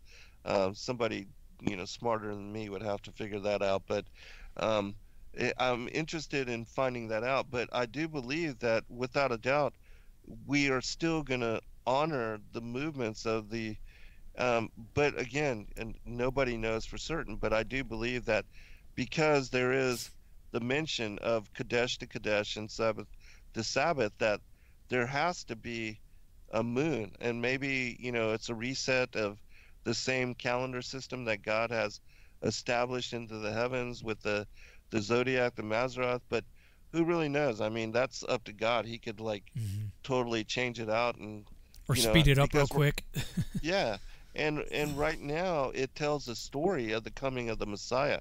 You know the the the fight between the the two bloodlines, the Gemini twins, and how it would be resolved that the um, oh wow Christ I never thought about that the Gemini yeah twins. it tells yeah it tells the story of the the two bloodlines, the war between the bloodlines, and how the Hmm. the seed of the woman would crush the head of the serpent. And so that's the story of the Mazzaroth. And we know that Christ, born of the Virgin, that he would be that seed of the woman, as prophesied in Genesis 3:15, and that it would be him that crushes the head of the serpent. Which this was fulfilled on the day that he was crucified, because um, some uh, 1600 years earlier or however long, uh, you know, uh, David had killed Goliath and buried his skull there in Golgotha, which means Goliath of Gath, uh, Calvary, the hill of the skull. And so when he was crucified, the, he was actually crushing the head of the serpent, the seed of the serpent, as it was nipping at his heel. And so this prophecy found in Genesis 3:15 was fulfilled on the day of the crucifixion. And so, but you know, again, the Mazzaroth tells the story of this entire bloodline war, in my opinion, and the same thing, uh, the prophecy of Genesis 3:15. So, And so uh, do you are you aware of whether whether or not Joseph Seiss or Bullinger addressed Gemini that way? No, I don't. I don't believe so. Um, yeah, uh, but I don't know for certain. Uh, it would be interesting because, you know, the more and more I do look back at ancient, it has to be more ancient scholars because this was common knowledge back then. Uh, but it has since in modern times and with translation of the scriptures from the Aramaic into the Greek and and then into the English and you know the Latin and all that uh, that all of this knowledge has become lost but it's still encoded there. I mean you see once you understand uh, without a doubt i mean you know christ even saying that you know the the murderers of the prophets were from abel to zacharias um, you know he's linking them the pharisees that are conspiring his murder with the murder of abel who was cain. And so you know without a doubt the tares the the tares are the children of the enemy. The enemy is the the devil the wicked one. Um, i mean all of that is there encoded into scripture. And once you understand it and you unlock it that way it makes sense as to why even the patriarchs and the prophets kept such a a, a detailed listing of the genealogies of christ and of the other people that were born all through the the generations. And you see you know I, i've spoken about there's genealogy lists uh, for mary in the book of the bee and the cave of the treasures. And like the book of luke uh, cain is excluded from those bloodlines and those genealogies as are his children. And so you know there's a reason for all of that. And when people you know open themselves to the possibility of the things that i'm saying then all of these things really start to make sense in a deeper and more profound way in my opinion Well, I'm beginning to share your opinion on that. Um, I, I, it's got me curious now to go look into uh, uh, Gospel of the Stars, Joseph Seiss, and the Witness Mm, of the yeah. Stars, and E.W. Bullinger, just to see what, because they do a, What a, they a say, pretty yeah. solid breakdown of each of the constellations, what they represent in the in the gospel message in the in the sky. Um, I had posted some things recently on my Facebook page about, you know, uh, Enoch, you know, Adam didn't have a Bible, Enoch didn't have a Bible, Methuselah didn't have a Bible, you know, all these guys didn't have a Bible, yet somehow they got by, you know, and in fact, yeah. they, they got by even better than everybody that does have a Bible. I mean, the, Right. you look at the relationships that these guys had with the author, uh, but somebody said, well, they did have a Bible, it was in, w- written in the stars. And I was like, Mhm. you know, touche. You got me on that one because that's true. That you know they didn't have a Bible in the sense like we do, Right. But they did have a, a unique and solid understanding of the gospel in the stars, and, and that it was laid out. And it is so fascinating that you know cultures from all over the world are calling certain constellations the same thing. You know, in, in- Exactly, in, their yes. language. Right. Um, and you know, frankly, other than Orion, Orion's about the only one that actually looks like to me the description. You know, Right, right. yeah. I, I mean, you see the belt, and you kind of see the shoulder and like the club, Yeah. and you kind of like, oh yeah, I can see a dude up there. You know, it's Uh-huh. like you know when people stare at the clouds and they see you know you know animals Right. or whatever. You know, what the ancients saw, you know, when and they see a lot more. They saw a lot more stars than we do. Oh yeah, Because doubt. with all the you know pollution and, and light pollution and everything else that we have to deal with, we see a fraction of the night sky that that they would have seen. Uh, and yet, they, I mean, with all those zillions of stars, they look up there and they're like, "Oh yeah, that's a lion, and that's a virgin, and that's the twins over there." And you know, I'm like, "How did you get that unless God told you that?" Like, exactly. it- so exactly. it had to have been a shared knowledge that was passed down from the time of Abraham, uh, or going back to Adam, Adam. even yeah, Yes. Adam and, and Mhm. certainly Enoch. Right. For the whole world to have, yeah, there's some variance, but for the most part, they're they're pointing to the same location in the sky and saying essentially the same thing as far as what it represents. So, Yes, uh, for the audience that's not aware of that, um, those two books are, are fascinating books. It's uh, The Gospel in the Stars by Joseph Seiss and um, Witness of the Stars by E.W. Bullinger, uh, both of which I believe were written in the late 1800s, if memory serves.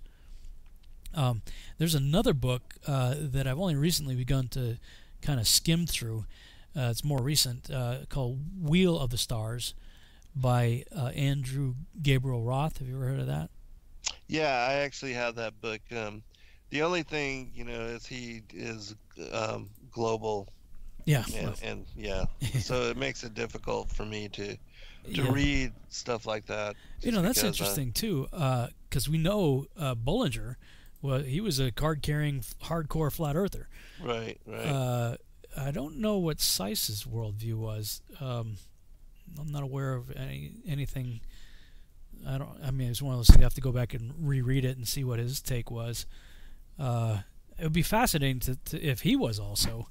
Uh, Oh, yeah. Of the mindset, because you know, I believe both books came out, you know, pretty close to each other. Right. In in time.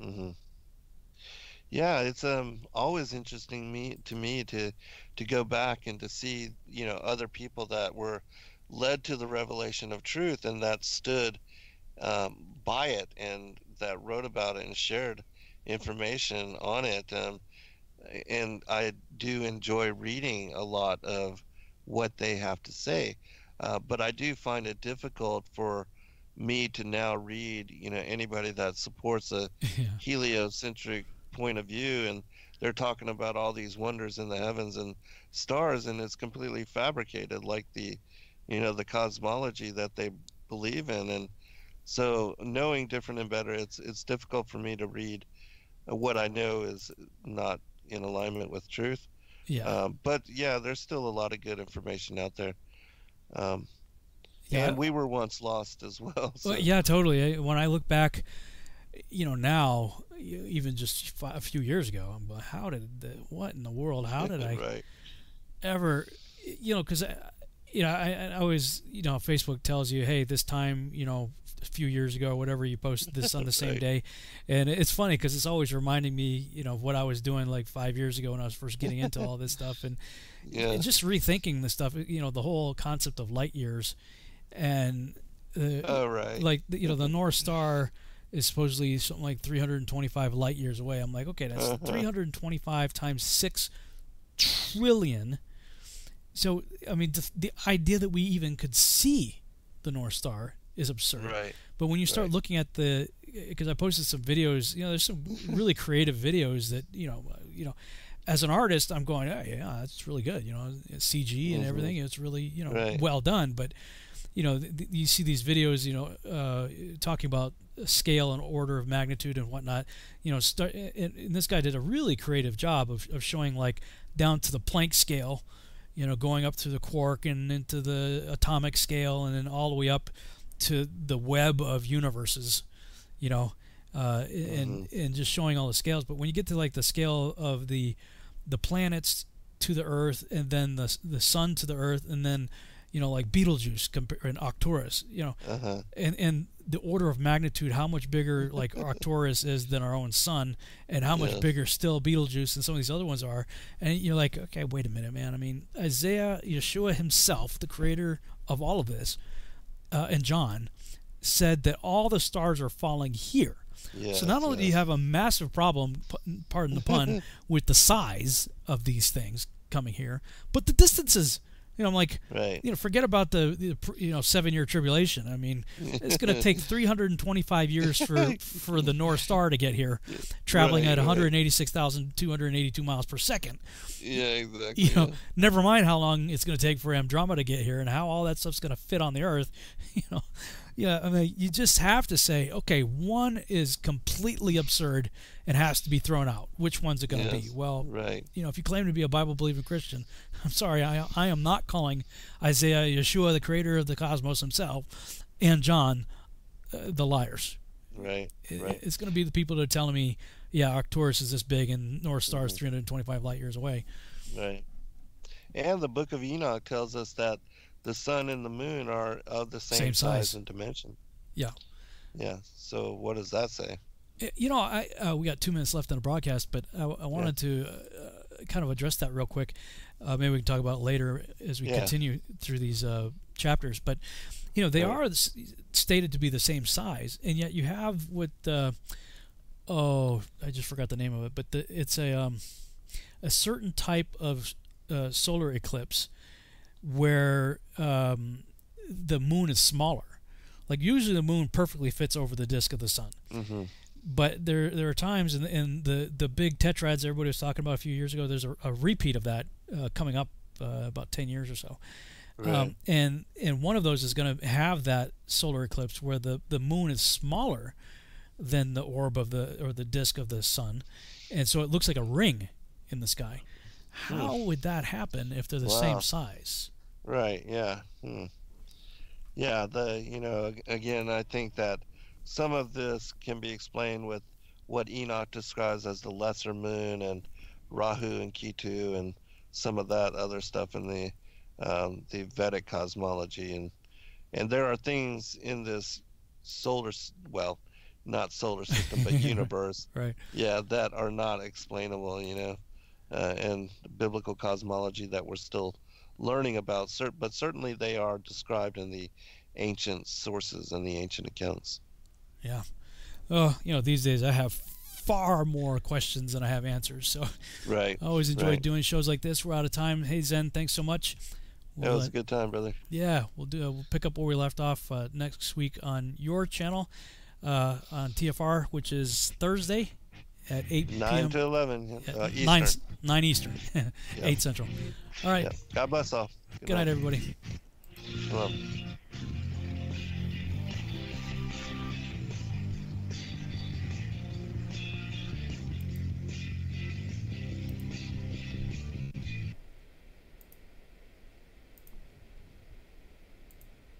you